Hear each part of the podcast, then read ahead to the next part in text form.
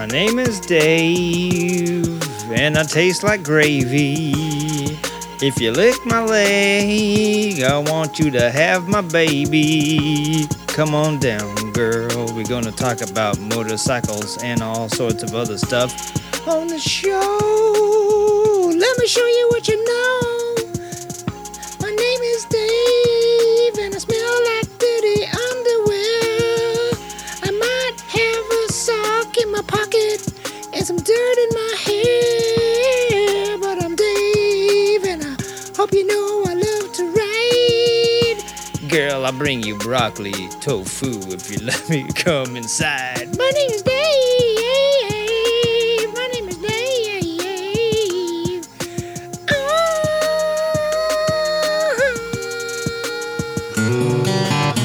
Moto One Podcast Network.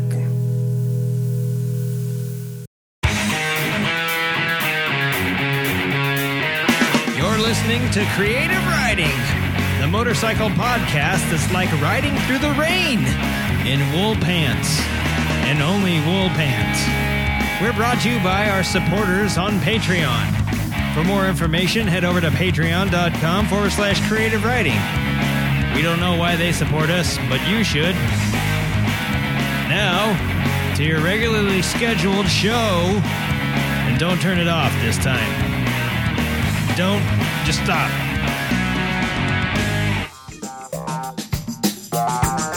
Welcome to the Creative Riding Motorcycle Podcast, the internet's home for motorcycle mediocrity. Your host. Listen, I can barely tie a shoe, let alone figure out this. My skin met the asphalt. But these new ki- new ways kit my... Alright, a couple of blurbs. Oh, shit. Whatever they do with cocaine. The victims. I mean, guess. It's, it's usually such a horribly set up bike. It's a cafe racer with alloy manx racing tank. The Soma actually was purchased by uh, the Barber Vintage Motorsports Museum. Yeah. You know, after this interview, I sound like a fat, hairy, bearded slob. Long hours in the uncomfortable seat. Kangaroos are just leaping down the street every day. Um, all right, technically all chaps are assholes, right? I don't have it perfected. I have to stop talking shit. My wife's like, you're forty-one and started a race career. Yes, I am guest number six thirty-two. As big as motorcycle entry is, very few people have actually ever even laid eyeballs on a Confederate. Was a good book. I, I didn't want to put it down. I wanted to know what happened next, but it was not my typical genre. I'm Cammie, um, and I'm, I guess, one of the leaders. And I'm Nikki, and I'm one of the leaders. Part of the thing with hooligan racing is the bikes are so big and the motors are so big that most of the time power's not an issue. Keep your knees in the breeze and the cheddar in your cheese. It's time to get weird with, with Creative Riding.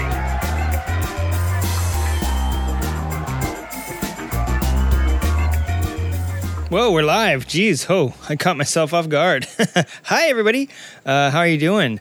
This is Junkie Turd Man, and in the studio with me, as usual, is Tobor, and Tobor is uh, got his uh, computer integrated chip running right now, so he or his uh, music chip rather, so he can't do uh, speaking right now, but he will be on momentarily. And are you buzzing right now, Tobor? No. So there's no buzz. There's no audio buzz. He's switching over formats right now as we speak. Um, so hi, Tobor. Uh, last week you didn't feel so good, but this week you did. And before I get into the show, I hope you like the song. I hope you like like the song at the beginning. That was totally improvised by me. And yours truly, and T zero B zero R on the integrated music circuit.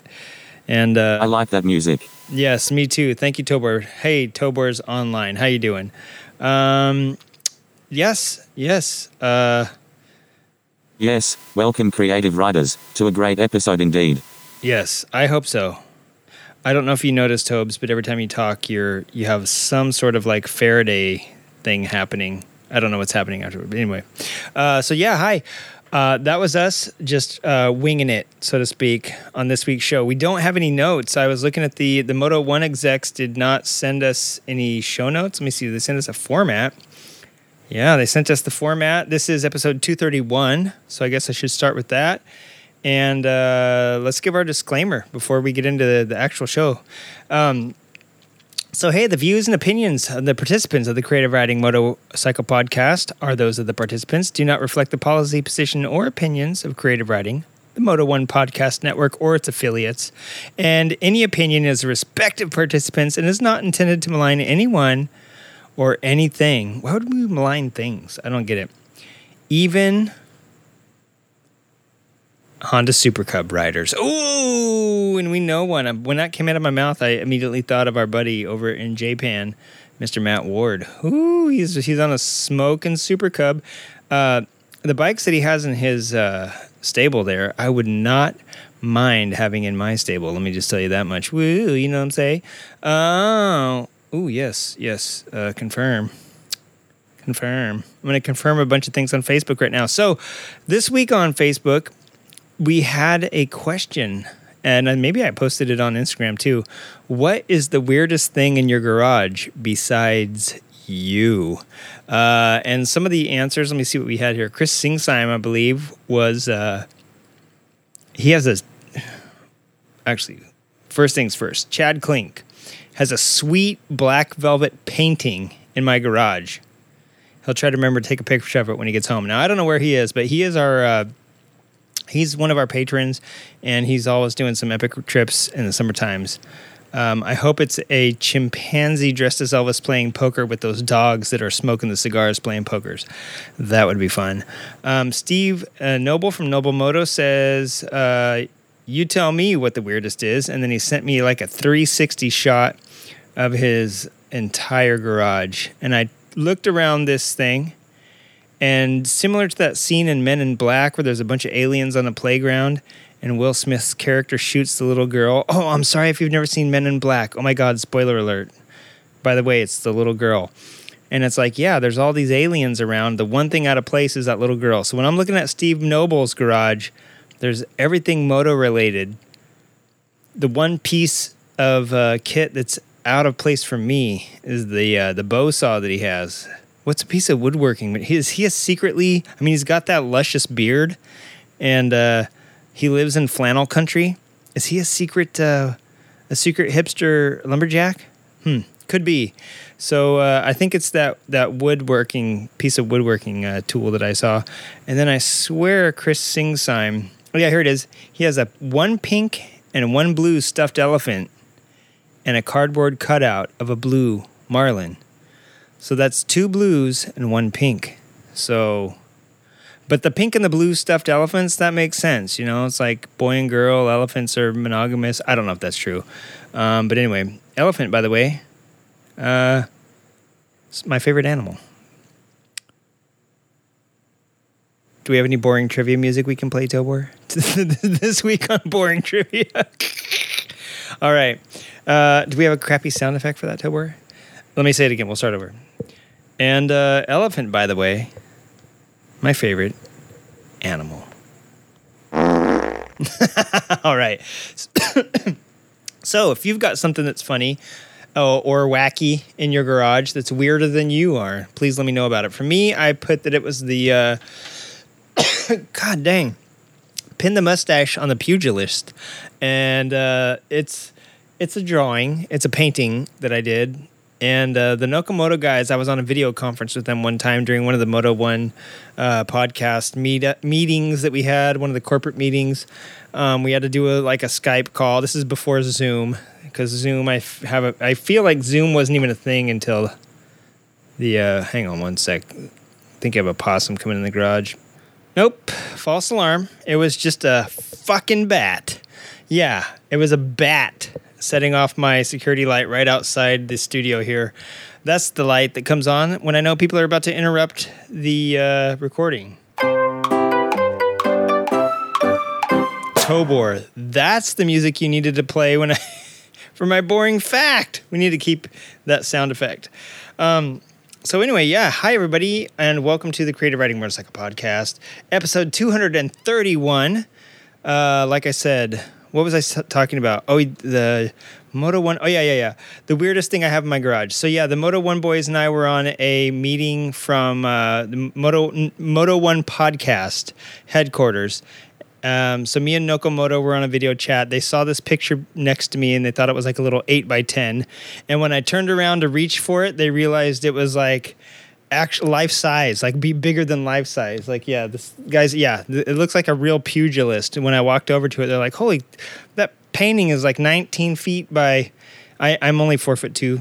Um, so it looks a lot bigger than it really was. But anyway, uh, yeah, it's a huge painting of a pugilist with his fisties up. Yeah, and he doesn't have a mustache. Now, my question to you is, have you ever seen a picture of an old-timey pugilist that didn't have a mustache? Eh? Think back. The original hipsters, my friends, uh, the waxed mustache crew. I'm assuming they put wax on it so the Uh, bare knuckles would slide off it a little bit easier um, when you're getting punched right in the kisser right there. But yeah, so the have you ever seen a pugilist without a mustache? I never have. So I created the game, pin the mustache on the pugilist instead of like pin the tail on the donkey or, I don't know, pin the flame on the dragon. Is that real? If it's not, I want to trademark that right now. But anyway, funny, funny little thing, and it's totally like there is a bunch of weird stuff in here, but given that it's me, like that's probably the weirdest. Because I hate mustaches and uh, and pugilists. Uh, if you're if you're a pugilist, want to get in a fist fight, you know where to find me. All right, uh, moving on. Tobor, do it, Tobor. Thank you. Um, so yeah, moving on. What has? Oh yeah, it's been hot as all hell here for the past like two weeks, and I'm sure last week. I think Tobor, you you went into sleep mode like three times last week. Um, I was kind of scared. You you. You said some funny stuff. I think you, you, I don't know if you don't wear pants, but you said that you melted your pants. And, uh, Aye. yeah, yeah, I remember, you remember that. It was super, super hot last week. And it's, it's been hotter this week, but not during the showtime. So, uh, Moto One said, hey, listen, your show is coming on Sunday evenings now. Why don't you just make it Sunday night and, uh, go in and record live to, you know, we broadcast live on G S X R six hundred F M, the Squid, and uh, that's in your uh, on your local dial there. And um, they said, yeah, we're going to switch some programming around anyway to bring coverage of the, uh, you know, old reruns of Riding with Norman Reedus. We're going to talk about a, a show about old reruns of that. Like, we're not even going to be talking about current stuff because I guess there's not a current season because nothing's shooting because of COVID.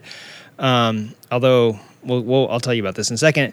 But yeah, so they, they have a whole radio show, like a two-hour-long radio show dedicated to talking about old episodes of uh, O C C. Uh, what was that? Like the Paul Little Choppers or whatever, the Big Paul, Little Paul Choppers, and Riding with Reedus. And they have a whole two-hour show or three-hour show, I forget, uh, public access voices and, and everything.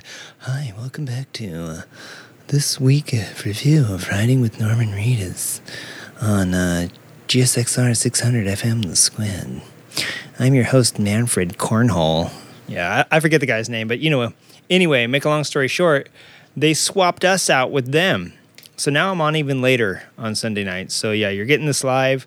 And uh, even if you're listening to it in a podcast form, it's still live. Like whenever somebody listens to it on a podcast, somehow they rebroadcast the show. So the more listens we get, the better.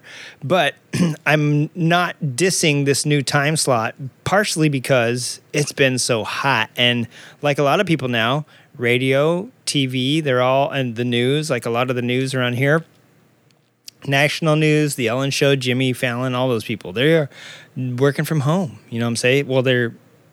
They were. Most of them were. So I don't know if they still are. I could be a total liar, but I'm broadcasting from home now. And uh, so they said, yeah, just make it convenient whenever it works for you.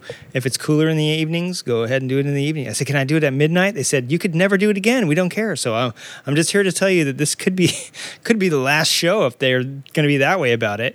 Um, but it has been a cooker, to get to my point. It's been a super cooker. I have the fan on above me right now, so hopefully this super, super um, dynamic mic is blocking the sound of it and only picking up the sweet sound of my juicy, juicy vocal cords, which uh, are juicy with coffee. I'm drinking coffee right now because it's probably like, I'm going to say that's like ninety-four in here. And when you're this hot, why not just drink coffee anyway?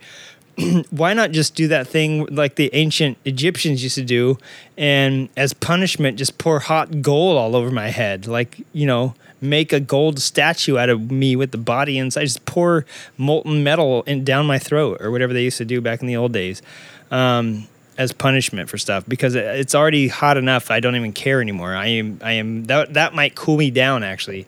So, yeah, we're in here um, roasting our balls off right along with you. And if you are in the, um, if you're in Southern California, first off, how are you doing it? How are you getting out there to ride in the hills of, you know, especially um, Lake Elsinore? You know, are you going to practice down there at the track? I mean, it seems like they'd have it closed because it's like three thousand degrees, you know, when the sand is on fire. Like, how do you have a motocross track open? Uh, and so I'm just wondering if people are even going to Elsinore right now, because it's so hot that the track has turned to glass. Like, that's how hot the sand got. Um, our buddy, one of our patrons that lives out in um, in that area, a little bit east of there. Uh, how are you doing, Paul? You know who you are, Paul. And, um, yeah, how are you doing, Paul? I'm talking to you, Paul. Right at you. I'm looking at you right now. So, uh, yeah, how are you doing? I hope you're staying cool. And, uh, yeah, all that great jazz. I could only imagine right now that the uh, your V F Rs are all re- all your cars are red because they're so hot. They're overheating. You know, like their skin's turning red. All right, bad joke. Don't worry. Come on. Where's that stupid thing? No, wrong thing. Anyway, you're fired, Dubor. Um, so, yeah, anybody that's down here in SoCal, uh, and if you live in the Inland Empire and you're lucky enough to be able to just ride your motorcycle right out your front door, I know all you dirtbags in, in, like, San Bernardino just sleep with your d- motorcycle in your house anyway, and you just open your front door and ride it out of your apartment complex out into the hills. How are you guys doing it? It's like got to be like six hundred degrees out there. So in other parts of the country, there's like um, flooding and some uh, tornadoes still happening. And from what I've seen, there is also snowstorms happening in like Wisconsin and Michigan. It's like Armageddon, I swear to God. It's just like, and in some parts, uh, it's raining homeless people. I don't know. I just I made that one up. I haven't seen that. I don't think they cover um, homeless precipitation on the Weather Channel, so I wouldn't know what that what's actually happening. But yeah, there is a lot of crazy stuff happening all over right now, the Glizzobe in general. So I just hope everybody's out there having a good time, being safe. Um, like I was out here till midnight the other night. Now to let's move the show on, Tobar. Give me some sweet music, bro. Give me some sax. Give me some. I miss that eighties. Every eighties song used to have saxophone in it. We need some more sax, bro. Oh God. Oh yeah. Oh, I like this jam. Okay. Let me tell you what I did the other day. Oh. Okay, I, I can't sound like a saxophone, so I'll just cut the crap and get to singing. Or to get to rapping. Um, so yeah, the other night I was out here in the garage, and I came out around eleven, and I worked meh, till one or two. I was pouring some, making some casts, and trying to do some fun stuff for uh, future patron stuff. Just messing around for future, just fun, cool stuff, right? And so yeah, to give you an idea of how hot it's been, it was still like ninety degrees at like midnight. And uh, I was working with some resins and stuff, and they were ki- kicking like it was noon on a Saturday, baby, even though it was like two in the morning on Saturday night, you know, Saturday morning, because um, it was so warm out here. It's like, man, this is like, I could uh, pour resin all night around here and not have to worry about it kicking real slow or taking eight hours to cure. Mm-mm-mm. Took about, whoa, took about fifteen minutes, whoa, fifteen minutes. You know what, Tobor, I told him, quit getting me these three-legged chairs. I swear Moto One Podcast Network is trying to torture us out of uh, to quitting quitting this show. So, but anyways, yeah, so that's what I've been up to. Uh, old junk, junk man has been trying to fulfill some patron stuff uh, and finally getting around to just doing it myself, because I realized that with everything else going to hell, if I keep waiting for an opportunity to present itself, it never will. So patrons, your coloring books are done. Um, a couple other little fun surprises are already done. What I'm waiting for now is our sticker order to come in, and then I shall mail everything, assuming that we still have a post office in uh, two weeks' time. If you all don't live in the United States and haven't heard, they are talking about dismantling the post office. Now, uh, from experience, I can tell you that uh, we have this thing in the United States called a constitution, and everybody loves it so much. And in the original Constitution, not even the amendments, it states that we needed to have a post office. And we love the post office so much, they made a movie with our beloved... Um, oh my God, Tobor, come on. Quit fooling around like that. You're going to blow my eardrums out. You're going to blow our listeners' eardrums out. Don't get so excited over the... Po- I know you have the hots for the post, uh, for those blue post boxes, but geez. Um, yeah, Tobor has the hots for square... Uh, mechanically weird looking things. Um, anyway, we love it so much that we had our Mel Gibson, his name is Kevin Costner, uh, we uh, he made a movie called The Postman about it, about the post-apocalyptic future world where there's a guy that brings back the post office. And I think he rides on a horse, so he's bringing back like the Pony Express. Um, he should have done it on a motorcycle, but I get it. There's no gas in the future. But, so...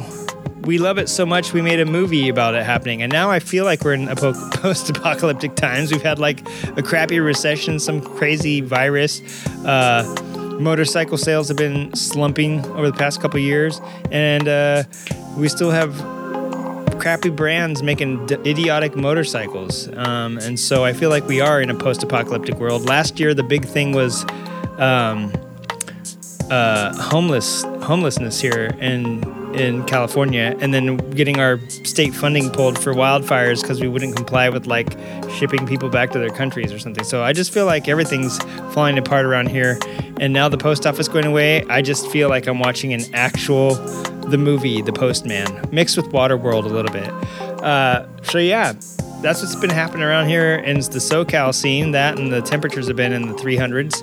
Uh, no, no shit. If you um, are on Fair on, on Celsius, I think Death Valley reached um, fifty-three degrees Celsius or something the other day, um, or not the other day, like the other week, two weeks ago I think it was. It's one hundred thirty-one degrees Fahrenheit, and the Kelvin that's uh, ninety-two. Um, if you work in joules or the Schofield scale, uh, I'm guessing that it was about three and a half habanero peppers or two point one ghost peppers hot. Uh, if ghost peppers and habaneros were the air, that's about how hot it was. So yeah, it was really a scorcher, baby. Um, and yeah, I went out riding in, in it a little bit. Um, what's on our notes here? They didn't give us these, huh? So, all right, Tobor. I love this music, Tobor, by the way. It's so relaxing. Um, the news. What's coming up in the news, Tobor? That's our news music. Come on, man. Don't you have the Morse code, like beep, beep, beep, beep, beep, beep news ticker thing? Okay. Well, why don't you hit it? All right. Coming up in the news. God, Tobor. I swear. Okay. Okay. Tobor. You're not doing a very good job tonight. It's almost as if I'm doing it for you, pretending like you're doing it. Is that what's happening here, Tobor? Is that really is happening here? Um, so anyway, yeah, some current events and news. Now, last weekend, you know this show comes out uh, on Sunday. Well, last weekend. They, they've changed it like four times this, this month. Uh, but last weekend, they uh, the G P happened, and it happened after the show. But we still had to record it live last week because the audio got gobbled up. So... Um, we got to see Brad Binder win at the, uh, it's not the Nürburgring, it's the uh, Red Bull Ring um, in Austria. And so, yeah, that was kind of cool. And then we got, uh, you know, they've been doing MotoGPs back-to-back at each um, uh, station. What am I saying that for? At each circuit, because to save money on travel and to get like a condensed, still have as many races, but have them... condensed, you know, down into this remaining part of the season. So I, I like it, actually. I think it's better. Um, you get to see somebody that should know the track race it again the next week, right? So last week, we didn't get to cover it, but, um, yeah, Zarco and Morbidelli got in a huge, huge crash. Brad Binder won, right? Last is that? Did we already say Brad Binder won? What I didn't know is that this crazy crash that almost happened. And I was reading in Road Racing World, um, Rossi was talking about uh, not wanting to go back after the old uh, the incident happened, and you know, being a being everybody loves Rossi still. He's still uh, people call him the GOAT, even though Giacomo Agostini is is the real GOAT. Um, but Valentino Rossi right there in second spot. Um, he uh, you know mentioned something about his nerves after. Uh, let me tell you what happened first. If you didn't watch MotoGP, because I don't really watch MotoGP either. I watch like the hi- the highlights basically of it, and I get like the rundown of what basically happened. Um, because I don't, you know, I don't want to go ahead and invest the the time or money into watching MotoGP when I barely have any time as it is. Uh, I would just be watching the highlight, skipping to the highlights anyway. So. I know as much as you know if you just watch the video clips, but what I saw from like all the social media and stuff, and it, and it urged me to read on further, was that there was a huge crash. When I looked at the crash, um, there was this one YouTube that shows it from every angle, and it looks like Zarco and Morbidelli were coming down. And apparently, I didn't know this either until I listened to Front End Chatter uh, last week. Um, apparently, the Red Bull Ring has had, ever since they've been racing MotoGP there, they've had concerns with it not having enough runoff. It's built for F one, and there's not enough motorcycle runoff there, and cars obviously are doing a little bit different stuff. They've got a lot more downforce. They're not as... They, they don't lean into, into turns and, and have the possibility to run off at the places that the uh, motor, you know, the cars do. And so accidents are totally different when something goes sideways. Well, in this case, something went very, very sideways where they were coming down. They were, the turn that they're going into is like a thirty mile an hour turn or something like that. And they're going to almost three hundred kilometers per hour, which is like one hundred, like nearly two hundred. Um, it's like one hundred eighty-six miles an hour, one hundred ninety miles an hour going down there. And right out of this little squiggle, there's like a little chicane or something right there, like a little left, right, and then they haul butt straight down to this right-hander. And I don't know what turn it is. I think it's turn three. And on that straightaway, somehow Zarco came out and went really wide right in front of Morbidelli. And him and Morbidelli were having a battle. Maybe he was trying to block past him, who knows. But for whatever reason, Morbidelli hit his rear tire, and they both went scuttling off. And the bikes went flying. And if I'm telling you and you already know, then yeah, you picture this in your head when I'm telling you. Red Bull really does give you wings, because I think it was uh, Zarco was in front, so it was his bike that just kept going. And Morbidelli's bike starts like flip, like it hit the back tire of Zarco's and just started like kind of cartwheeling.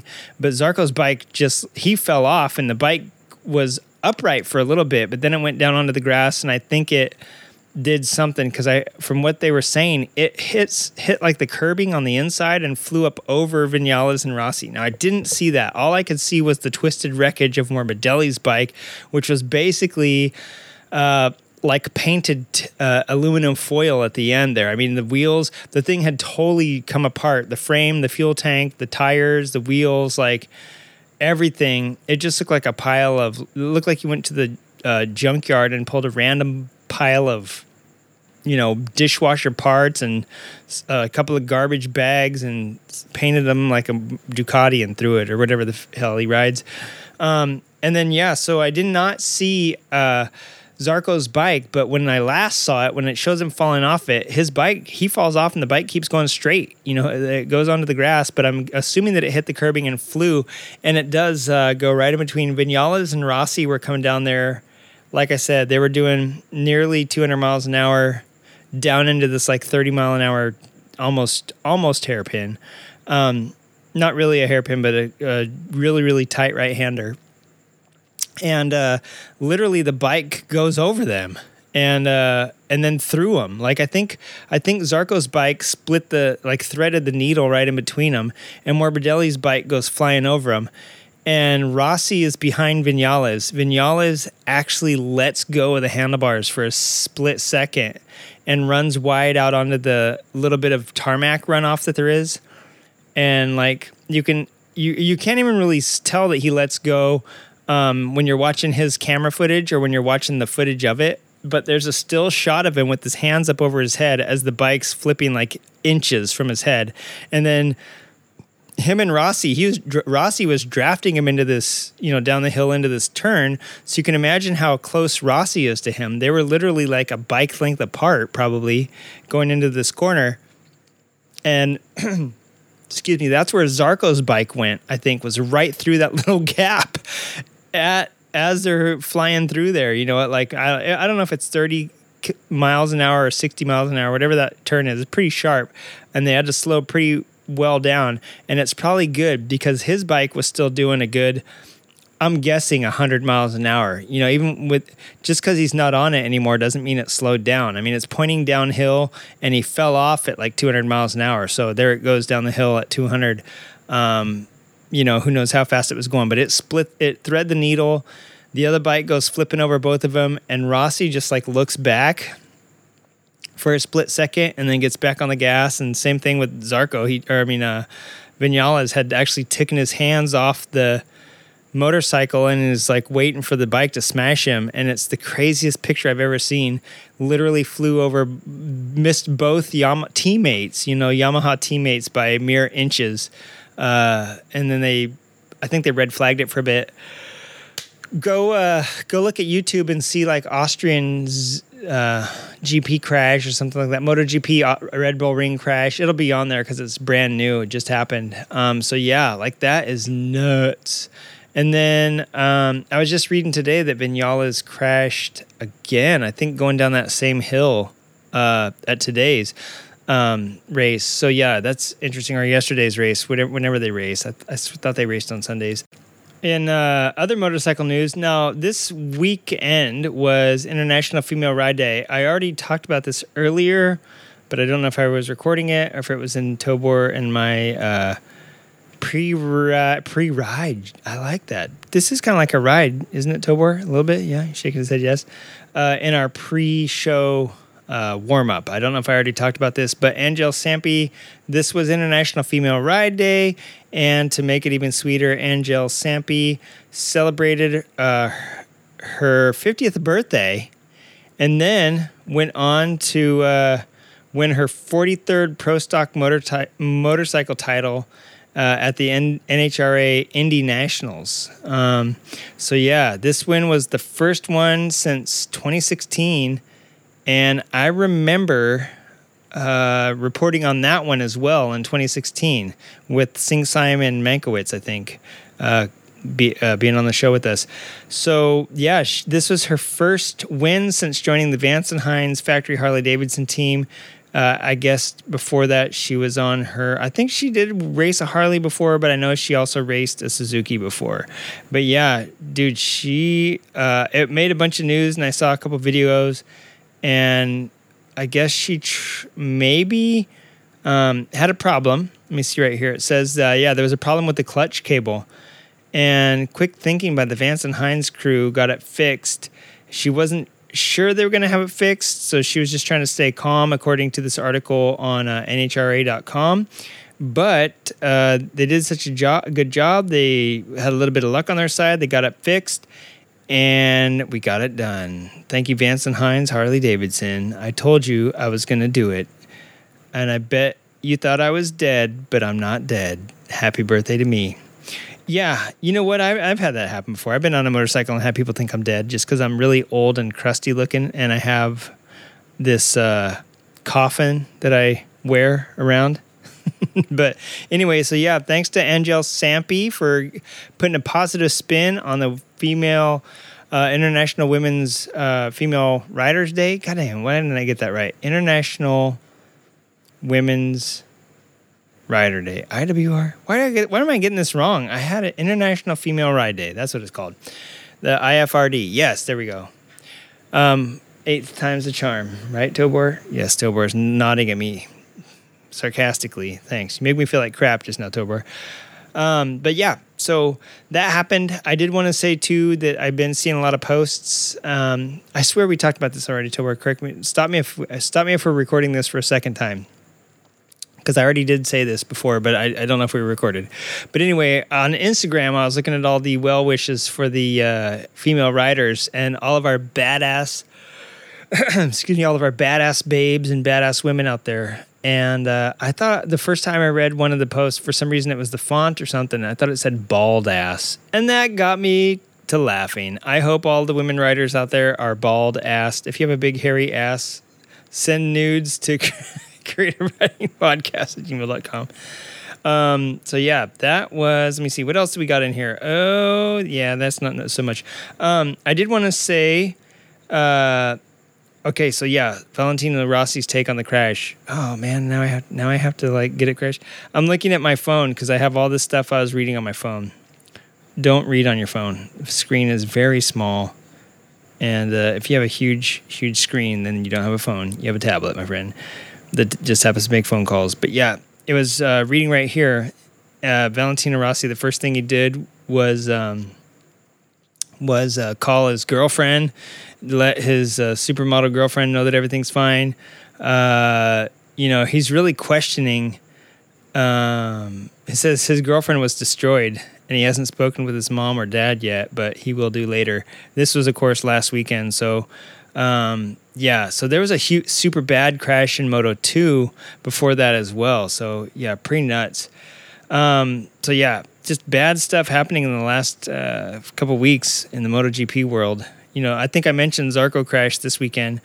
And also this weekend, some crazy, you know, with Marquez out, I know...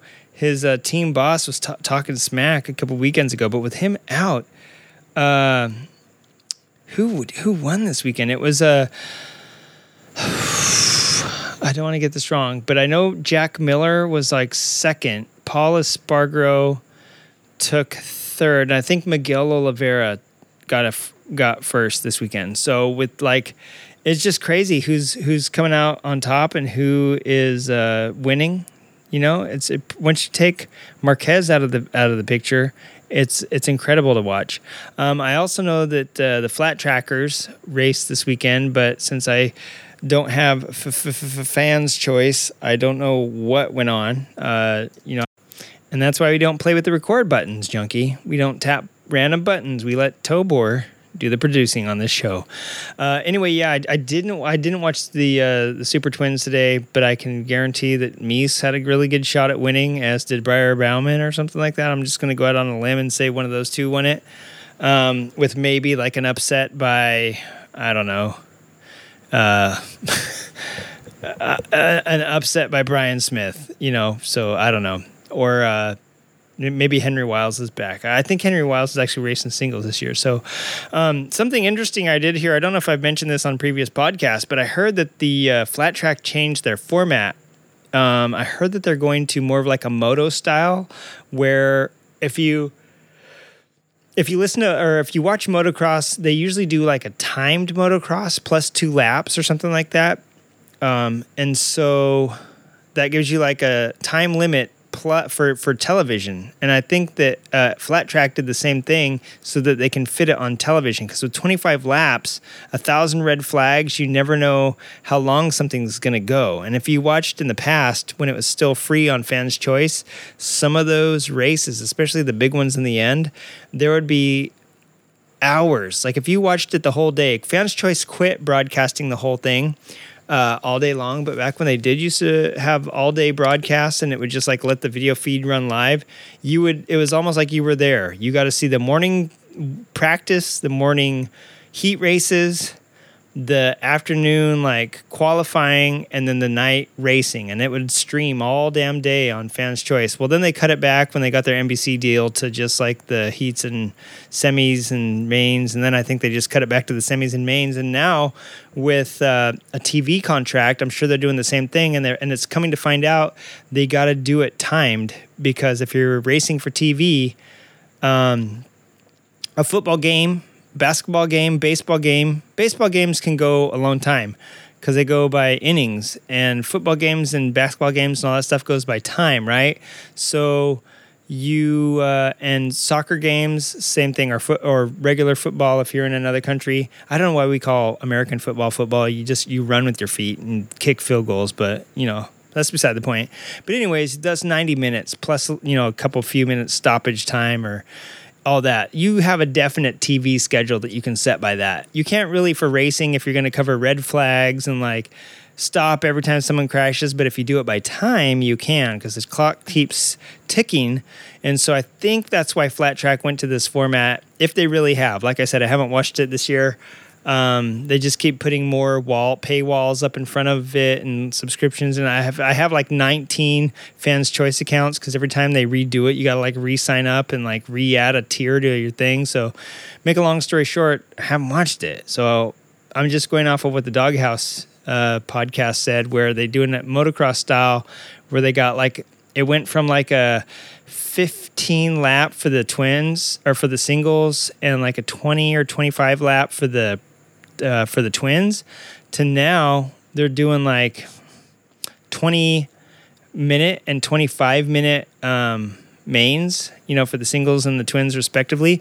So the twins are getting like, if it's only like a, you know, forty second lap, they're getting like thirty or forty laps. So they're doing way more laps, you know what I'm saying? So I kind of like the time, uh, I, I kind of like the time limit better than the lap limit. Um, on the laps, you are necessary to get X amount of laps in uh, thirty minutes, regardless of red flags. With the time, you somebody crashed, there's a red flag, you just like pause. You know, the clock doesn't pause, but you skip a few laps or whatever, get them off and get back out there. So, uh, yeah, I kind of like the time thing better. It, it, it definitely changes strategies if you're going by time rather than by number of laps, you know what I'm saying? So... So that's something that it would be kind of interesting to get back into reporting on, is flat track racing for our, some of our news segments and uh, all that jazz. Otherwise, news, that that's all I got. Nothing nothing real big. Uh, tonight's show was intended to be a little short on purpose so that I can get back to being creative and put the creative back in creative writing. What's one bit of news that I did have that I did want to say? Uh, oh, yeah. Um, our old co-host, Jay, is alive and well and kicking, and I'm sure if you've been on Instagram, she's sharing her story on there. Jay is out of incarceration, everybody, and she's back in the moto world looking for some moto girl. So I should make that a song. Tobor, three, five, seven, nine. That's not how you count music. You count music like this. Six. Or actually, let's do it in uh, eight, twelve. Ready? Twelve. It'd be twelve, eight.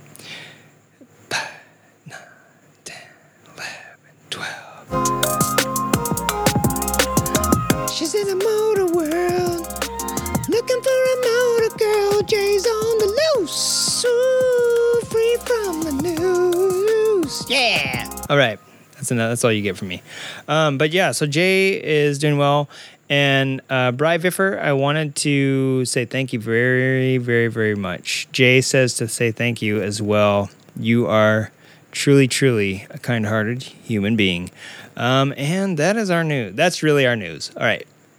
Let's go down to the next seg seg seg segue. Let's get on a segue and get out of here. Let's uh let's take a little break and come back with some more Creative Writing, your favorite podcast that you hate.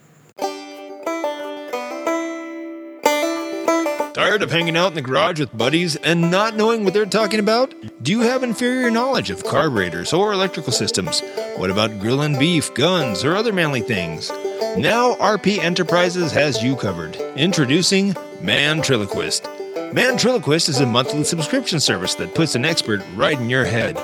The next time you're in the garage throwing back some suds with your buds and the conversation takes a turn into uncharted waters, just text pound three three nine seven six on your cell phone and wait for the magic to happen.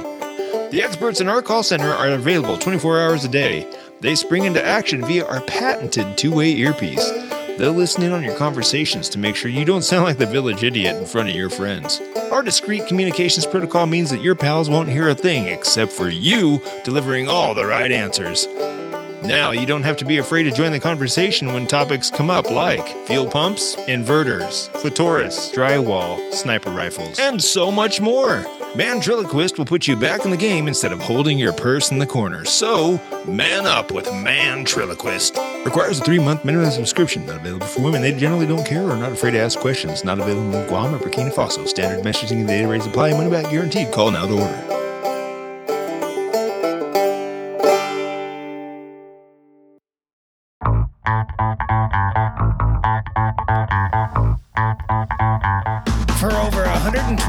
and a half years, no pickle has been more trusted by motorcycle champions everywhere than Klobman pickles. You want to win your race? Put a Klobman pickle in your face. Klobman's guaranteed. I love a Klobman, and I recommend Klobman pickles for the win. You heard, Mama. Put a Klobman's in your mouth and a championship trophy on your shelf. Klobman's, the only pickle for motorcyclists.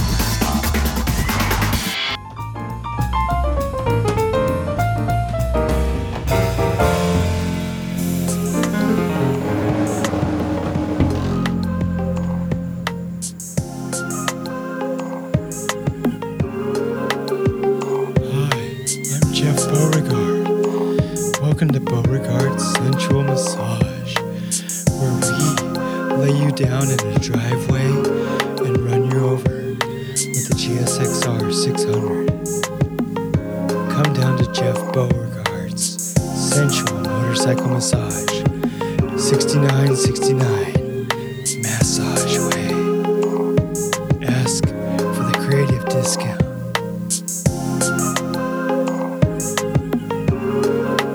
All right, everybody, welcome back. Creative Riding. Who's getting our ads lately, Tobor? Tobor, I'm going to have you read off uh, something from a random regarding the regarding all the G P stuff that happened. Because this weekend, like I told you uh, in the news bit there, Maverick Vinales, uh, m- I almost said Marco Rossi. Well, who's Marco Rossi's brother? Uh, Valentino Rossi. Valentino Rossi's teammate apparently had some issues with his bike. Again, like I said, I don't know if it was that same hill, same hill coming down, but around three hundred or two hundred K M H, which is again like between two hundred and one hundred fifty miles an hour, he decided to jump off the motorcycle because he couldn't get it stopped. I'm guessing... Tobor Faraday.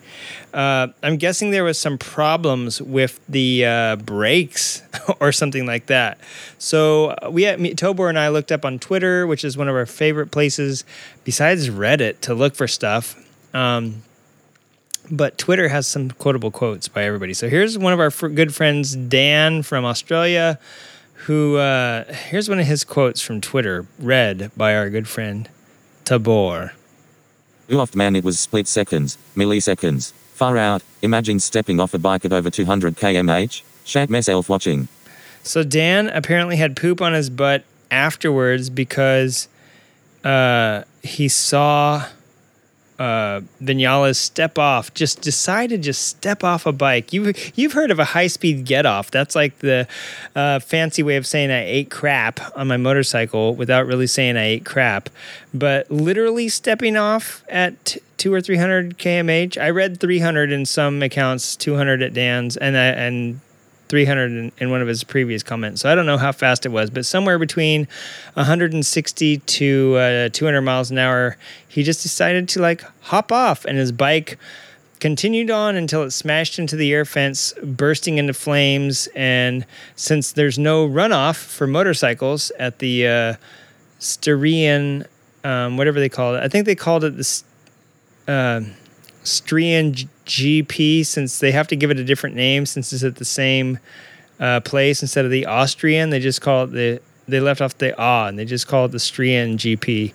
So, uh, yeah, his, uh, they had, there's no runoff there at the Styrian G P. So at the Red Bull Ring, um, like I said, it was designed for F one cars, not motorcycles. So they had to repair the fence before racing can get back underway. So I guess they did that. What else we got in the news? Let me look through my inbox. I know there was a bunch of stuff. Uh, oh, here's something else from Dan. Can you read that other one? Do we get it ready? Right. Okay, yeah. Here's something else from Dan. Very cryptic. I don't know what this means, but he's this sucker has like has had eight million bikes, and this one, this comment got me. See if you can figure out what he's saying. Tobor, I'm going to turn up your voice circuit here a little bit so we can hear every word. Once Kev's ready, I'ma try and find one of these, I reckon, just to drive T B M completely insane. If Suzuki bring one out next year, I'll eat Kev raw.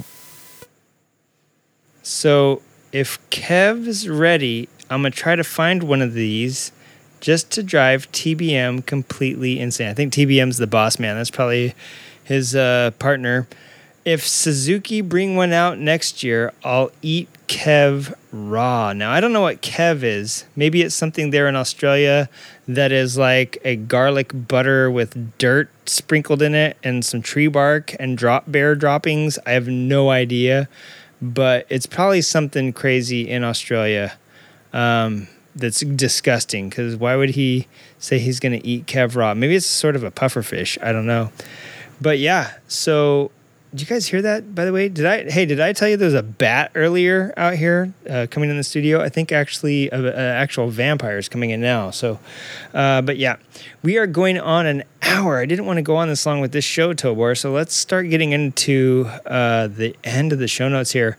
Um, so the main topic this week is going to be Listen Up. We're going to do motogasms this week. Tell your, uh, if you're listening with kids, you might want to explain to them what an orgasm is so that they know what a motorgasm is. That's where someone sees some bit of racing that it's so exciting they start to screech and moan. And an orgasm, kids, is when you get in a car accident and you start wailing in it because it hurts so bad. So, or you get tackled at a American football game or in a rugby or Australian rules football game and it twists your uh, leg up and it hurts so bad you start moaning and screaming. So when you hear your parents moaning and screaming, they're in the spare bedroom or even in the broom closet. Your mom and dad probably got their legs tangled up and one of them got a tendon torn. So that's what uh, that's what that means.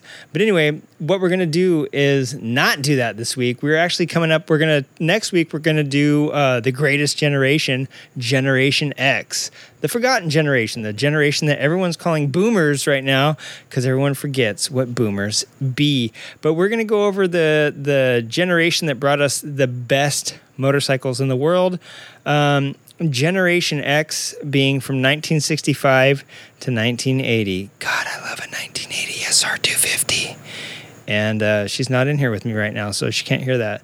But yeah, some of the best best motorcycle innovation, innovation might, from uh, nineteen sixty-five to nineteen eighty. So that is going to be um, next week's topic. If you are a Gen Xer, if you were bet- born between sixty-five and eighty and you want to be on our show, reach out. Give us a call at uh, seven four zero, five six three, two eight five eight or um, and leave a message. That's our Creative Lighting Writing line. But since Tobor and I aren't like automated robots, I know Tobor is a robot, but he's not automated to answer phones. Um, yeah, just leave us a, a voicemail there and we'll get back to you. And if we pick up, you can chat with us. And but I doubt we will because we're super busy, and the busier we are, the higher of a voice we're talking in, and that means pretty soon I'll be talking where only dogs can hear. But yeah, if you're a Generation Xer, or if you have a fabulous bike that you like that was uh, between sixty-five and eighty, uh, let us know and uh, write on the show and at creative writing podcast at gmail dot com, or just go to our Facebook page and hit send email, and it'll populate that in there, so you have to type out all ninety-five characters of that. Uh, you know, that's always fun to type in that, misspell like the third word and like have to go back and retype it. Uh, so yeah, just go to our Facebook page and hit uh, send email, or just hit us up on the uh, D Ms on Instagram or where, whatever you want to do. Go to our Tumblr page. We you, Tumblr is still a thing, and I think that they are, uh, you know, bringing bringing sexy back. I don't know. But anyway, uh, Generation X uh, is people born between sixty-five and eighty, and there's like a little bit of overlap. You know, some some people say that millennials started in eighty-three. Like, there's not a definite uh, definite line, but let's just say sixty-five to eighty because that's what most things go by. So the people in that cohort were turning eighteen between nineteen eighty, one, two, three, four... or nineteen eighty-three or four. And so the firstborn people, I guess, from nineteen sixty-five were turning eighteen in like eighty-three, right? And then it shows that the people, the last people born at the very end in nineteen eighty were turning uh, eighteen, and that would only make sense, nineteen ninety-eight. So yeah, that is really where we're going to be focusing on. Like sixty-five to eighty is when you're born, but you don't, you don't remember that stuff. You don't grow up then. Um, you remember the stuff when you're like maybe ten years on and older, you know what I'm saying? So we're really going to be looking at the, the years when they turn eighteen, which is like nineteen eighty-three to nineteen ninety-eight. Uh, those are some really good years for motorcycles. Um, a lot of the Gen Xers um, are controlling uh, motorcycle stuff now and what's being made. And I think a lot of people th- say boomers, like the boomers are aging out of the motorcycle market. To me, the boomers have already aged out. Uh, the last boomers, let me see, the last of the cohort turned sixty. The last boomers would have turned sixty in two thousand four. So they're like in their eighties now. They shouldn't even be riding anymore. They're probably mostly dead. A lot of boomers d- dead or dying. So I know my uh, parents are boomers, and so they're old, you know what I'm saying? And if your parent, if you're like, if you were born in eighty-one, your parents are probably Gen Xers. So your grandparents are probably uh, baby boomers if they're still around. So if your grandpa still rides or your grandma still rides, you know, I think the baby boomers have long aged out of the motorcycle market. So I think a lot of the reports that we hear of boomers doing this and boomers doing that um, is really Gen Xers that people are talking about. And that's the that's the uh, generation that people forgot about. And, and the the lost generation is eighteen eighty-three to nineteen hundred. But I swear that Gen X is the forgotten generation, because everybody talks about boomers, everybody talks about millennials, and nobody talks about the generation right in between, which is Gen X. We brought you the best music, who I would say like all the punk bands. Uh, sixty-three was the year of the British invasion, so the Stones, the Kinks, um, Stones, the Kinks, and uh, the the Beatles. The Kinks came a couple years later. They kind of missed the British invasion, but they were a way better band than the Stones and the Beatles. But yeah, the British invasion started in sixty-three, uh, but the Kinks came over in sixty-five, I believe. Um, Jimi Hendrix came out of there, the Doors, you know, like all these cheesy, to me, the bands that are kind of cheesy and like rock sensations came out of the sixties, got hot in the seventies and early eighties. And so punk was born, all this great stuff was born, and some of the best innovations in motorcycles. Uh, I was just listening to an episode with Brady Walker. Let me tell you what episode it was. Episode, what is it? What episode is this that I'm listening to? How do I find out? It's two eleven, Heads and Dumbheads. We were the Dumbheads. Um, the heads were we were talking about.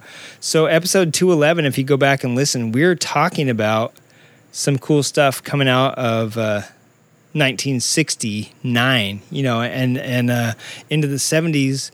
That's when modern bikes began. Uh, most things were twins or singles before the set, uh, sixty-nine. C B seven fifty came out, and after that, everything was an inline four, some triples, like all that great jazz came out in uh, gener- Generation X. So um, we'll be talking about bikes from Generation X and Um, growing up Generation X, which means growing up in the like eighties and nineties. So uh, that'll be on next week's show. And like I say, if you are a Gen Xer, give us a call. Let's talk about some of the music, some of the bikes, and some of the cultural stuff that guided uh, that generation and what made really like the rise of the Hells Angels and all that stuff. Like like motorcycling in general Um, really bloomed during Generation X, but it's one of the generations nobody talks about.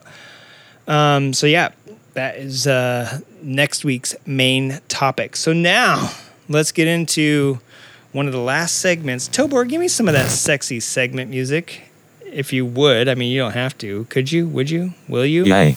Okay. Uh, give me some of that music that you like. You know what I'm saying? I like that music. Yeah, well then give me some of it, dang it. Just quit blabbing and give me some. I feel like this is a good like uh, Instagram like video, or like a good like I don't know, like a TikTok. Yeah, we chilling on the beach with margaritas in our hands for this off track. So everybody, for this off track, this is the segment of the show where Junkie Turdman says, "Hey, listen up, chump. Here's something unmotorcycle related." This one's kind of motorcycle related. So Junkie went out last night for a beer with friends. First time Junkie has gone into public since this whole damn thing. Well, that's not true. I've gone shopping at the grocery store, but Grockery store is way different than going to hang out with people and in a public place. Tobor, why is this music coming in on this channel? Thank you, sir. All right. Don't screw that up in the mix, by the way.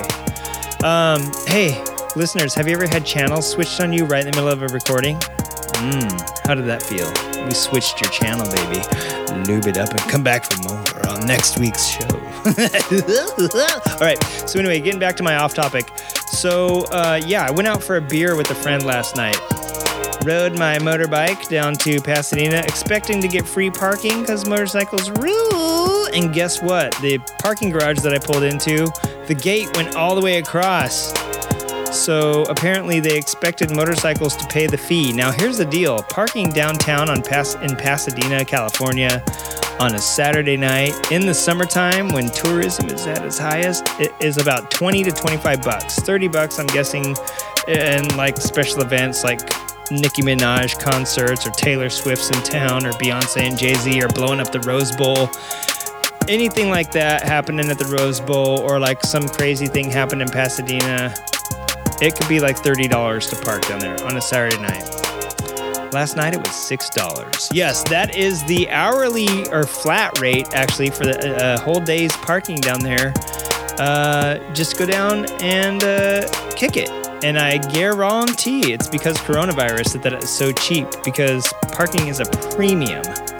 A lot of people Lyft and Uber themselves into downtown Pasadena just because of the traffic and the exorbitant, exorbitant, I believe is the actual word, parking fees. So I rode my motorbike down there, also expecting to get in for free because that's normally the policy at most L A parking garages that I frequent.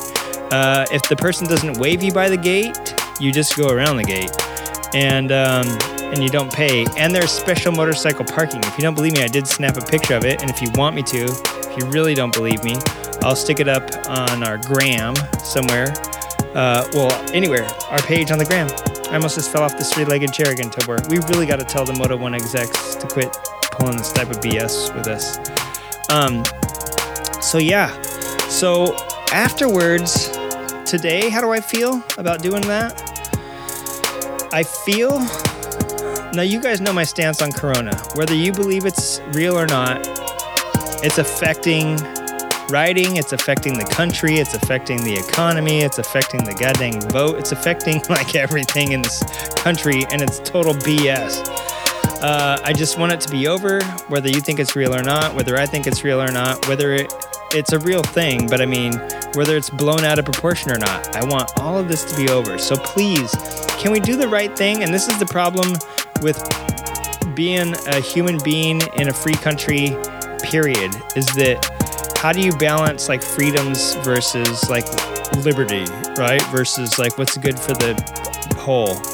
And in the twenties, thirties, forties, fifties, and up until the sixties, I'm guessing, you could do something, and if it was good for the whole society, people would do it.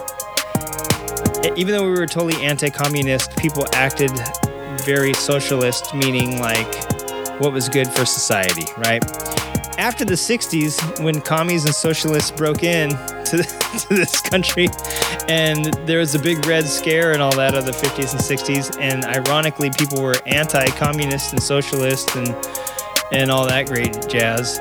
People be, got more, um, less and less focused on society. Cultures changed. This whole this whole country changed because we be, we got away from the small. Uh, what am I trying to say? Like villages, you call them in other countries, but we just call them little townships and stuff here. Little towns and little little uh, sequestered societies, depending on each other, and more on like uh, what's it called? Like industry and stuff to take care of us. Processed foods became a thing. You no longer bought local. You started buying processed stuff that's shipped from all over.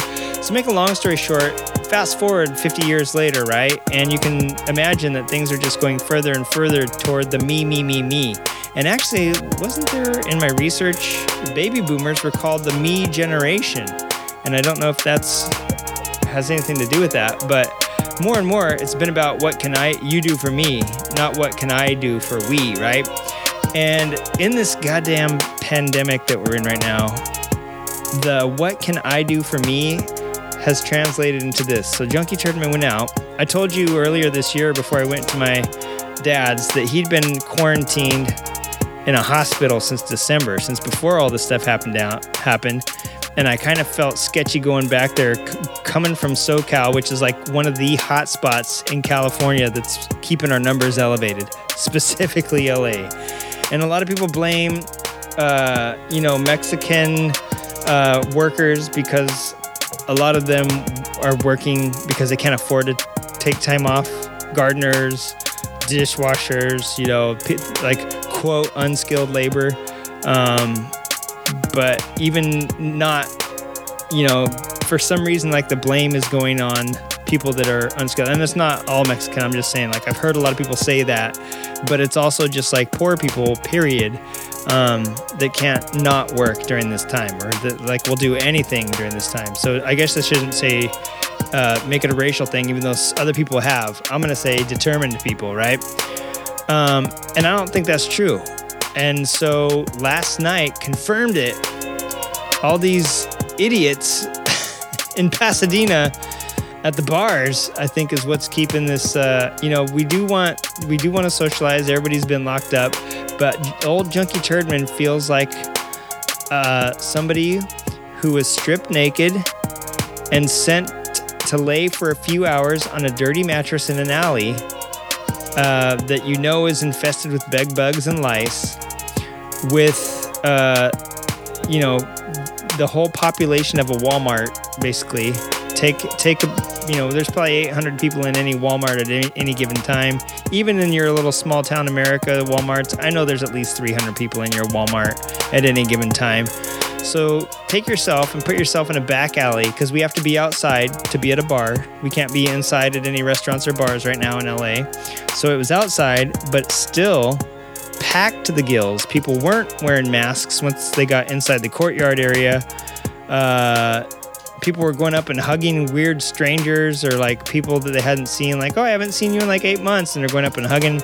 My friend and I wore our masks. We isolated ourselves at the back under this little tree in this courtyard and just stood the whole time because there was no tables. That's how packed it was. Um, and people are sitting together like groups of like ten and twelve at these tables. You're not supposed to be in a group more than six, I want to say. And Pasadena has its own health department, so maybe there was this group of ten. But still, there was more than ten people at a lot of these tables. And it's like, all right, going back to my thing of like, we can't behave. Now I know why our numbers are still elevated. And even if nobody there, even if only one person out of like the, there was probably three hundred people there. Maybe not that many, maybe two hundred. But even if one person had it, like that's two hundred people that they were around. Even me and my buddy now. So I feel, like I said, I feel like the person that was sent to lay in the alley on a dirty bed next to two hundred other people with confirmed bed bugs and lice to be known in the alley. And now I'm going in there and laying and laying down for two hours. Um, and now I came back home and I'm just waiting to see if I have any lice or bed bugs on me that I have now put into my own bed and couch and everything else at home. So my friend and I were just like, what the actual F? Like, people aren't doing any of the stuff you're supposed to do to stop the spread, even despite all the commercials. And so it just doesn't work. We just can't be like, I don't know. It's, it's a thing of balancing our liberties versus doing what's going to get the, if you really want all this to end, quit doing stuff like that. Like me and my friend, like I feel bad about being out now. I feel guilty, even though we did every single thing. We didn't hug, we didn't fist bump, we didn't handshake, we didn't high five. He didn't even get close to me. We stood literally six feet apart, apart from each other and a fart from each other. Um, and literally our voices hurt because we were kind of screaming over the uh, roar of the crowd. Um, drinking our beers in this little planter under this tree in the back of the courtyard so that we didn't have to stand by like two hundred inebriated idiots of all ages. Well, twenty-one, because it was a bar, but there was some older people there too. You know, it's like, bro, you and your wife look like you're in the uh, later stages of life, and I'd probably be a little worried to just be out here bullshitting with all these young peeps, you know, if I was you. I don't know. Be fearless. YOLO. I guess you only live once, but uh, you you also only Corona once, and, you, and it usually gets you, from what I've seen here in L A. But um, yeah, so that's my off topic, is uh, going out this week. I actually did go to a public place for the first time since this all uh, broke out, and I just see how like nothing's being taken seriously. So just like traffic laws, uh, if you don't follow them, expect some crashes and expect to... Uh, why are we fading out, Tobor? Oh, you just turned it down? Oh, were you playing with my heart? Oh, you turned on my... Oh, God. You turned on my headphones. No, I blasted the music back up to compensate. My bad. Tobor, I'll let you do what you do. Run the, you run the board. So, but anyway, yeah, folks. Um, just like a traffic law, if you don't follow it, uh, if you don't wear your seatbelt, if you don't wear... Uh, do the speed limit, don't cry when you crash, or roll your car, or kill someone else because you're an idiot. Uh, just uh, take responsibility and realize that um, there will never be, well, we, we will never have true freedom until uh, everybody can do, I don't know, what's not going to hurt other people. So that's what it's all about, I guess. Freedom is not hurting others. I don't know. Is that really what it is? I have no idea. That's Off Track with Jokey Turdman. I'm going to shut up before I insult somebody right now. Let's take a quick break. And uh, we'll be right back to end this mofo of a show.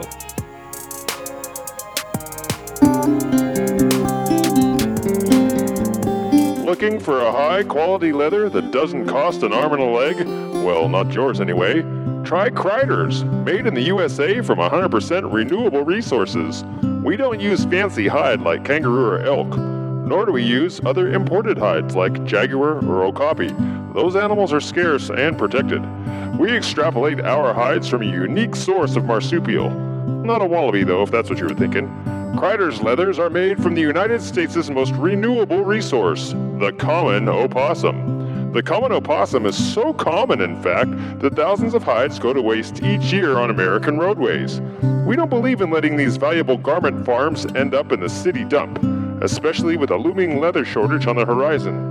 Criders is dedicated to rider safety, and a low overhead is our number one priority. Visit Criders today and we'll fit you up in new skin. Possum skin! Criders, the cheapest leather you'll wear.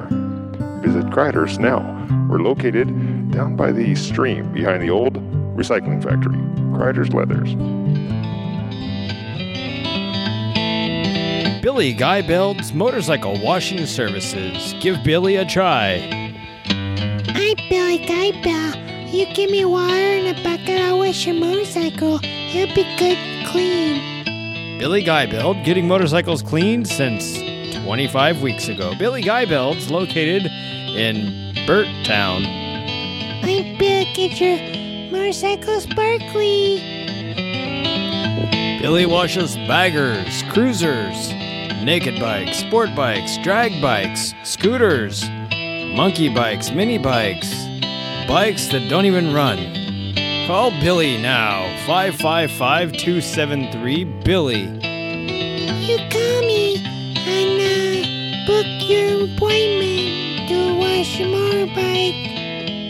That's Billy Guybeld's Motorcycle Washing Services, just outside of Luckerville, Bloyton, and Stancran in Blimeytown.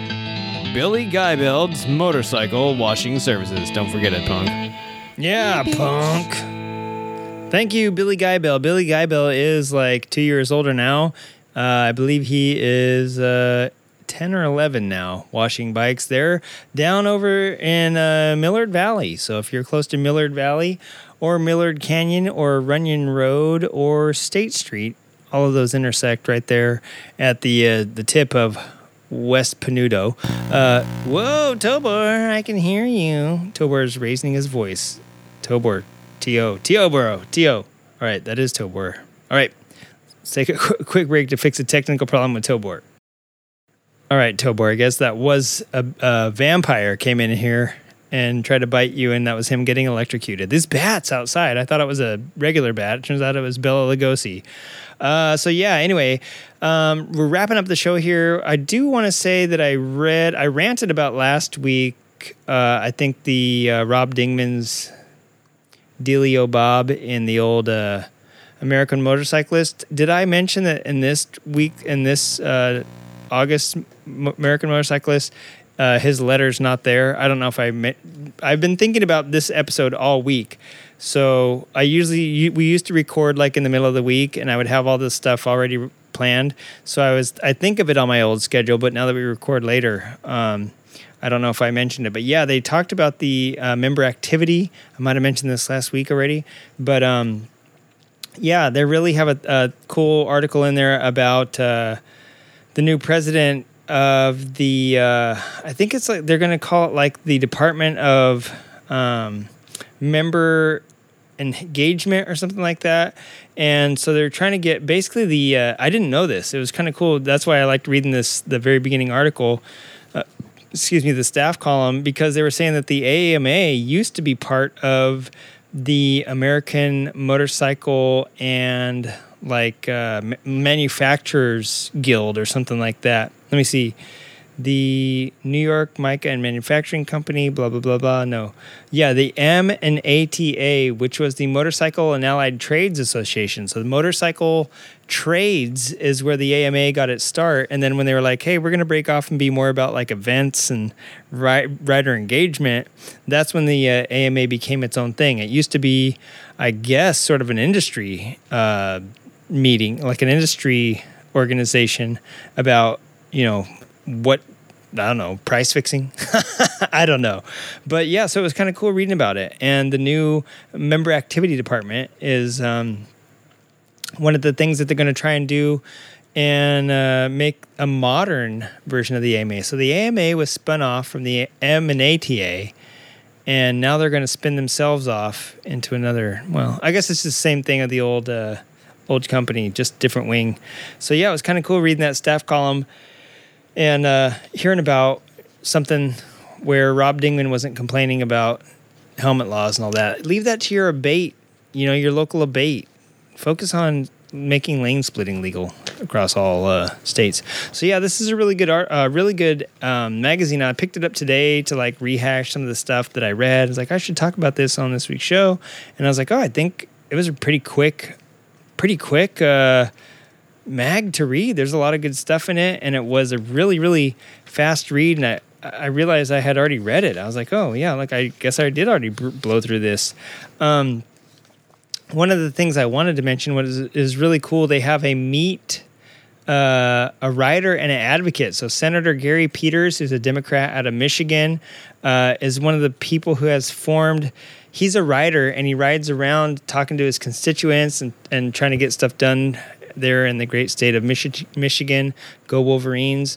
Um, and he has teamed up with, um, let me find her name real quick. She is a uh, Republican senator from uh, Joni Ernst, who's a Republican from Iowa. They established the first ever bipartisan Senate Motorcycle Caucus. And th- it says, quote, through that caucus, we've brought advocates and stakeholders together on a multitude of issues on behalf of both motorcycle riders and manufacturers, whether it's regarding safety or manufacturing. And so he, one example, he gave a caucus meeting on how motorcycling will be impacted by changing mobility technologies, including self-driving cars. Um, been involved in drafting le- legislation to ensure that our country continues to be a leader in automotive technology and development. Um, and all this other great stuff. So uh, the A M A also has riders and ridership that, that they have a whole branch of the A M A that does like legal stuff. And if you go to American Motorcyclist dot com, you can check out their rights and advocate uh, adv- rights and advocate like blog and or page, and follow some of the stuff they do on there, including helmet laws, lane splitting, the the gasoline thing here. I don't know about other countries, but we use a lot of ethanol in our gas here, and they want to keep upping it. And motorcycles and small engines here in the States uh, aren't made for that stuff. And it might be like a Euro five thing where you, you know, in, in countries that have Euro five emissions, uh, they meet that, but we don't.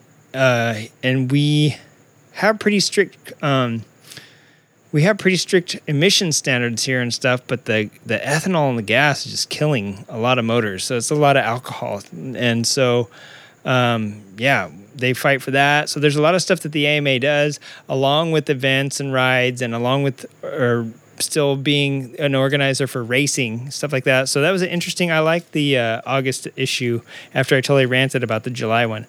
Um, also, they got a bunch of upcoming events that are for August. And since we're getting toward the end of August, I don't think I'm really going to mention them. Uh, they do have a couple dual sport rides coming up. If you're an American motorcyclist, an A M A member, uh, there's uh, I get emails all the time about these really cool dual sport rides um, put on by Yuasa, Honda. Um, I think Rever might even put some on, and they got some really great um, sponsors that help uh, help the ride. And it's like uh, local experts will guide you on some challenging routes. There'll be like a full weekend of activities, camping, food, prizes, giveaways, and a good time on your motorbike planned out with people that know the local routes. So I'm always down. Like, I really enjoyed reading the, uh, this month, the August episode uh, or issue of um, American Motorcyclist magazine. Uh, I was thinking about, what should I talk about on off topic this week? Should I talk about like unions and all this jazz? Because I feel like we've, we've moved away from unions and stuff in this country. But if you go and listen to uh, American Scandal, and listen to the uh, the robber barons, uh, you will h- understand why in the not only in the United States but other countries, like, unions were a good thing, and they've been demonized over the last few decades. Um, and I can see why. It's because they got so much stuff done. And so uh, I've never been pro-union. Um, but the more and more I learn about them, the more and more I see their benefits, you know what I'm saying? And so the A M A is like a union in a way. They do a lot of great stuff. Some of it I don't care about. So I don't care about some of their opinions, but I'm not going to go so far as some people, like other motorcycle journalists and and podcasts that I've heard say, I would never support the A M A as long as they're doing this. Well, you got to take the good with the bad when you're forming a union and realize that there's more than one viewpoint. And uh, so I do like a lot of the stuff that the A M A is doing and a lot of stuff that they report on. And I like that they don't necessarily try to interject their or try to inject their opinion. A lot of the stuff that's happening, they will give you their um, the fact. They'll just st- spit out like what's going on. Like, there's like a couple things in this uh, August issue of like some stuff happening in Florida with some wetlands, and they want to build a our, um, A T V and motocross park. And I'm like, yeah, you know, I get it. Florida has a lot of, um, Flor- they don't say, hey, we think it's bad that they're not letting them build an R V park and a motocross park. They just straight up say why the townspeople don't like it. So you're like, oh, I read that it's next to wetlands. Wetland. Most of Florida is wetlands and a really beautiful natural state. And uh, that's just been like built over the wetlands in some areas. So it's like, I get it why they wouldn't want to build in like wetlands or farm the uh, Marion County farmland preservation area. Like, why you wouldn't want to build a motocross track in a farmland preservation area. Because as much as I am about riding, I'm also about like preserving nature and natural resources where it matters. So, I mean, there's plenty of other places to put stuff, which kind of goes against some other things. Was like, hey, well, why don't you open up existing trails to us then? You know, stuff like that. Like, I don't know. Anyway, so there's a lot of good stuff in this uh, this um, month's magazine. I would implore you that if you are not an A M A member, become one. It's like fifty bucks a year. You get a magazine every month, and they have some really awesome benefits and towing and things that my uh, my auto insurance Uh, membership through triple A doesn't even cover. Like, yeah, I get towing with triple A. Do I get motorcycle towing? Nope.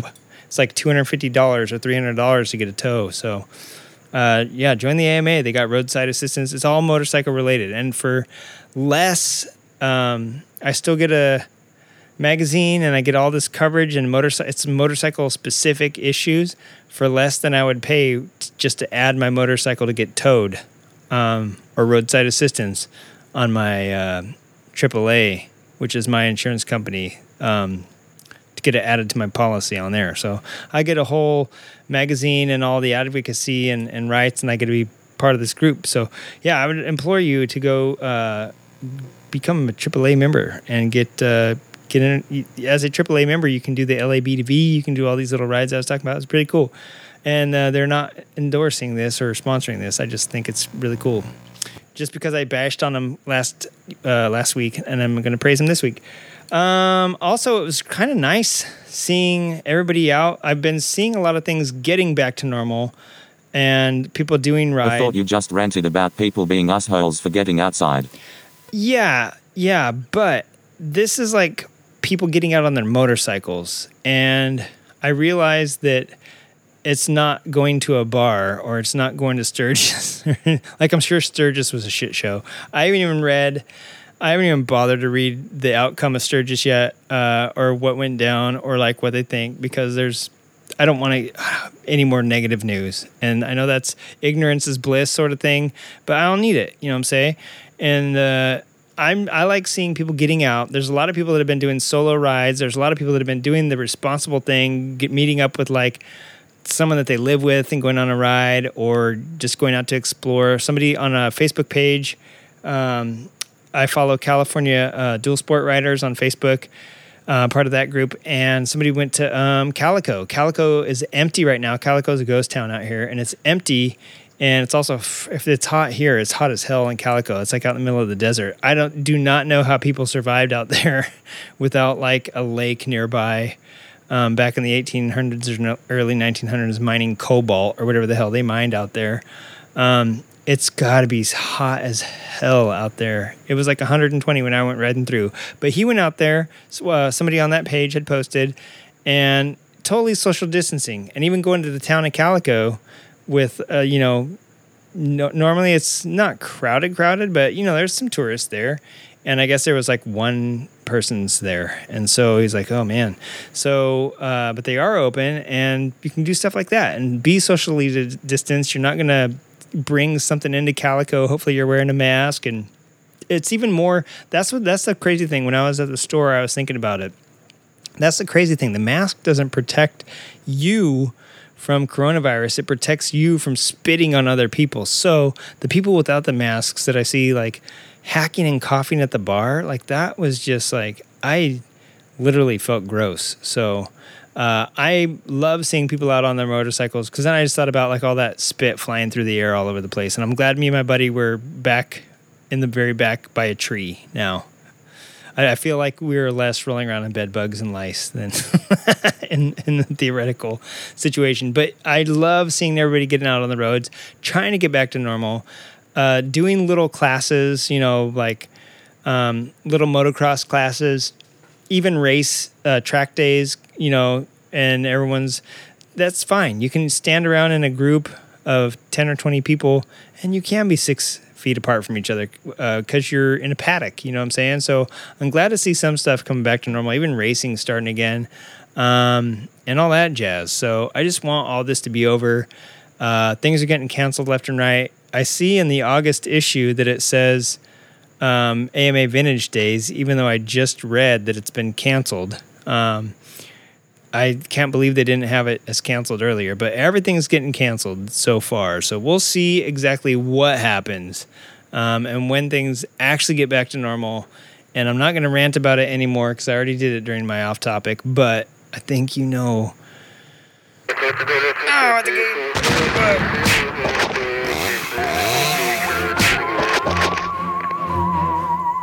All right. Junkies tips. Thanks for that. Stupid music, Tobor. That was more of like robot sounds. All right, Junkies Tips. Finally, first, foremost, and finalmost on this week's show. I hope I didn't say this last week either, because I don't have my notes filled in for this week. Um, but yeah, Junkies Tips. Listen, everybody, I know it's been flooding where you are, and I know that you may or may have not crashed your stepbrother's quad into the creek, or if you live in those certain states where... Uh, you don't like foreigners or people that look different than you, you might say the crick. Uh, you drove your motorbike across a deep crossing, and uh, it stalled. You flipped it upside down. You fell over on some rocks. Now you got some trubba-dubba because you sucked water into the engine somehow. Um, and I'm not just talking blowing water out the old... You know, water doesn't compress... Uh, so if you get in your intake, your hose, but sometimes you might also just submerge it, and uh, it might cut off, and you might get some water down there in the old oil. Here's what old junkie Turdman's going to suggest based off something that somebody told me from my work that has worked for them. If you have suspected water in your crankcase and you needed to drain the milky oil from your tubes and cranks and cases, uh, go ahead and do this one smart tip that the government doesn't want you to know about. And yes, it's very creepy what they don't want you to know. They do and don't want you to know. Uh, go ahead and take some diesel fuel. Go ahead and you're, you're going to flush your oil, right? But instead of flushing your oil nineteen or eighteen times, um, go ahead and take some diesel fuel and pour it in there into the ye old uh, oil filler cap and throw your motorcycle around, flip it upside down. It's easy for me to do. I have very low center of gravity, um, and I just pick the motorcycle up and do a couple like, you know, like you'd toss a bowling pin end over end a couple times in your hand. Do that with your motorcycle. Uh, lay it on each side, roll it around, flick it around, whatever you got to do to get that diesel. Because diesel is, uh, I believe, hygroscopic, too. This guy at my work told me this worked for him. His uh, brother had taken his quad deep into the Texas bogs and uh, got plenty of water in the old crankcase, so he took it home and got some of his dad's uh, diesel fuel from the old uh, Dodge Cummins Turbo nine seven thousand. And uh, he put diesel fuel in the actual crankcase with the oil because diesel fuel will also suck up water like a little sponge. So he put just a little bit in there. I don't think he ran it. I don't think he turned it on. But, you know, diesel, uh, I don't, you know, I think it'll run around just like oil will, um, but it'll grab the water molecules, and uh, you can flush your oil out, throw a little diesel and a little oil in, let it circulate a little bit, and drain it again, and it should, he said it worked for him great, uh, grabbed all the leftover molecule, uh, you know, leftover moisture and water in the engine and flushed right out with the oil. And then he flushed the oil, you know, one final time as you normally would before putting new stuff in. And uh, it worked just peachy, he said. So I don't think at a great risk, diesel fuel does have a lot of, uh, I'm pretty sure a lot of petroleum in it as it is, and uh, a lot of lubricant in it. I'm pretty sure. I'm ninety-nine. I'm not. I'm no diesel fanatic, but uh, I think that's what it is. It's just oil that just has like a little bit better combustion temperature.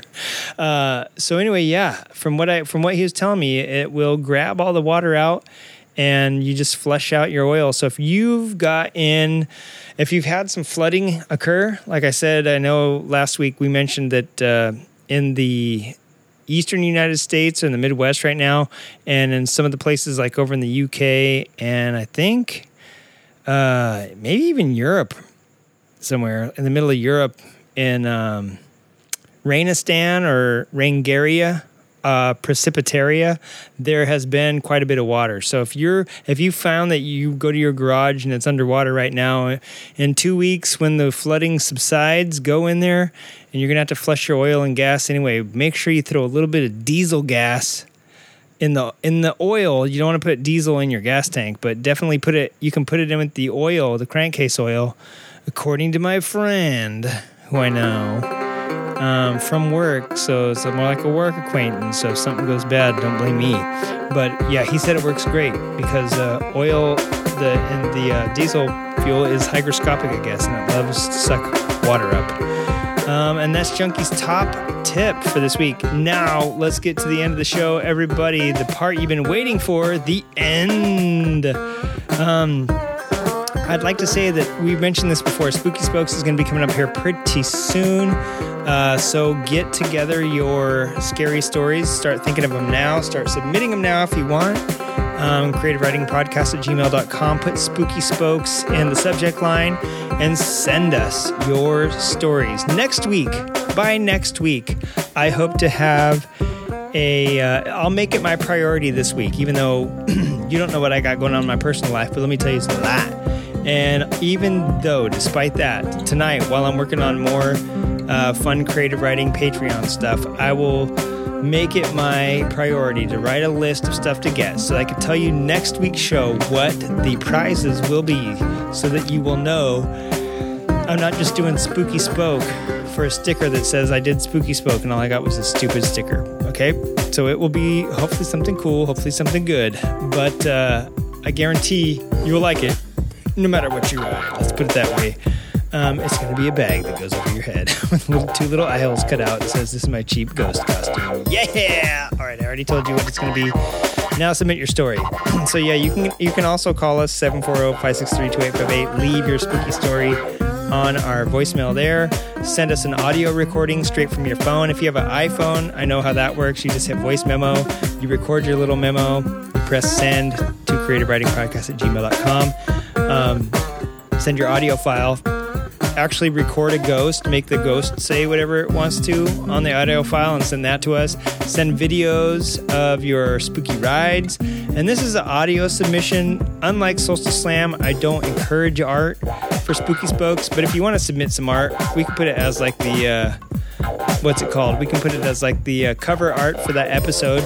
Um, or something like that. So yeah, that'd be cool. We've had a lot of good submissions in the past. About a week before Spooky Spoke on one of the episodes, I will make sure I play some of my favorites, but I guarantee we've had some really, really chilling stories and some that were just fun. So uh, if you want to make a fun, if you want to go hunt for Bigfoot this year, yeah, do it. Submit it as a Spooky Spoke. But with that, we are out of here, my friends. As always, you can catch us at creative writing podcast at gmail dot com. Uh, we have a blog, creative writing dot com. We haven't done a lot with it. We've been really, really busy, so I will try to be updating that and make that more of a priority as well. But I barely have time to fool around in the garage and get some bike stuff done. So that is tertiary priority. But yeah, give us a call. Hit us up on Instagram, Creative Writing Podcast. Also Facebook, Creative Writing Podcast. Twitter at creative underscore writer. And Tumblr at creative dash writing. All right, everybody. Have a good week. Get out there and ride. Make sure you social distance and make motorcycling uh, something fun and safe to do while you pick your nose. I feel like I could have made that better. Yeah, that could have been way better. Yeah, I know. So, my kid broke my headphones this week, my good Sennheisers. And I was like, dude, what the heck? Like, I let him borrow them from school, right? And then he, bring, he brings them in, and just like everything, like, if this kid touches it, you know it's going to be busted. So, podcast casualty number one due to online school. My kid broke my headphones, and I went in there and I was like, you broke these headphones, and now if you want some, you're gonna have to buy your own. M- monies don't magically grow on trees. Like, there's not, you know, not some fairy that brings headphones, especially not this fairy.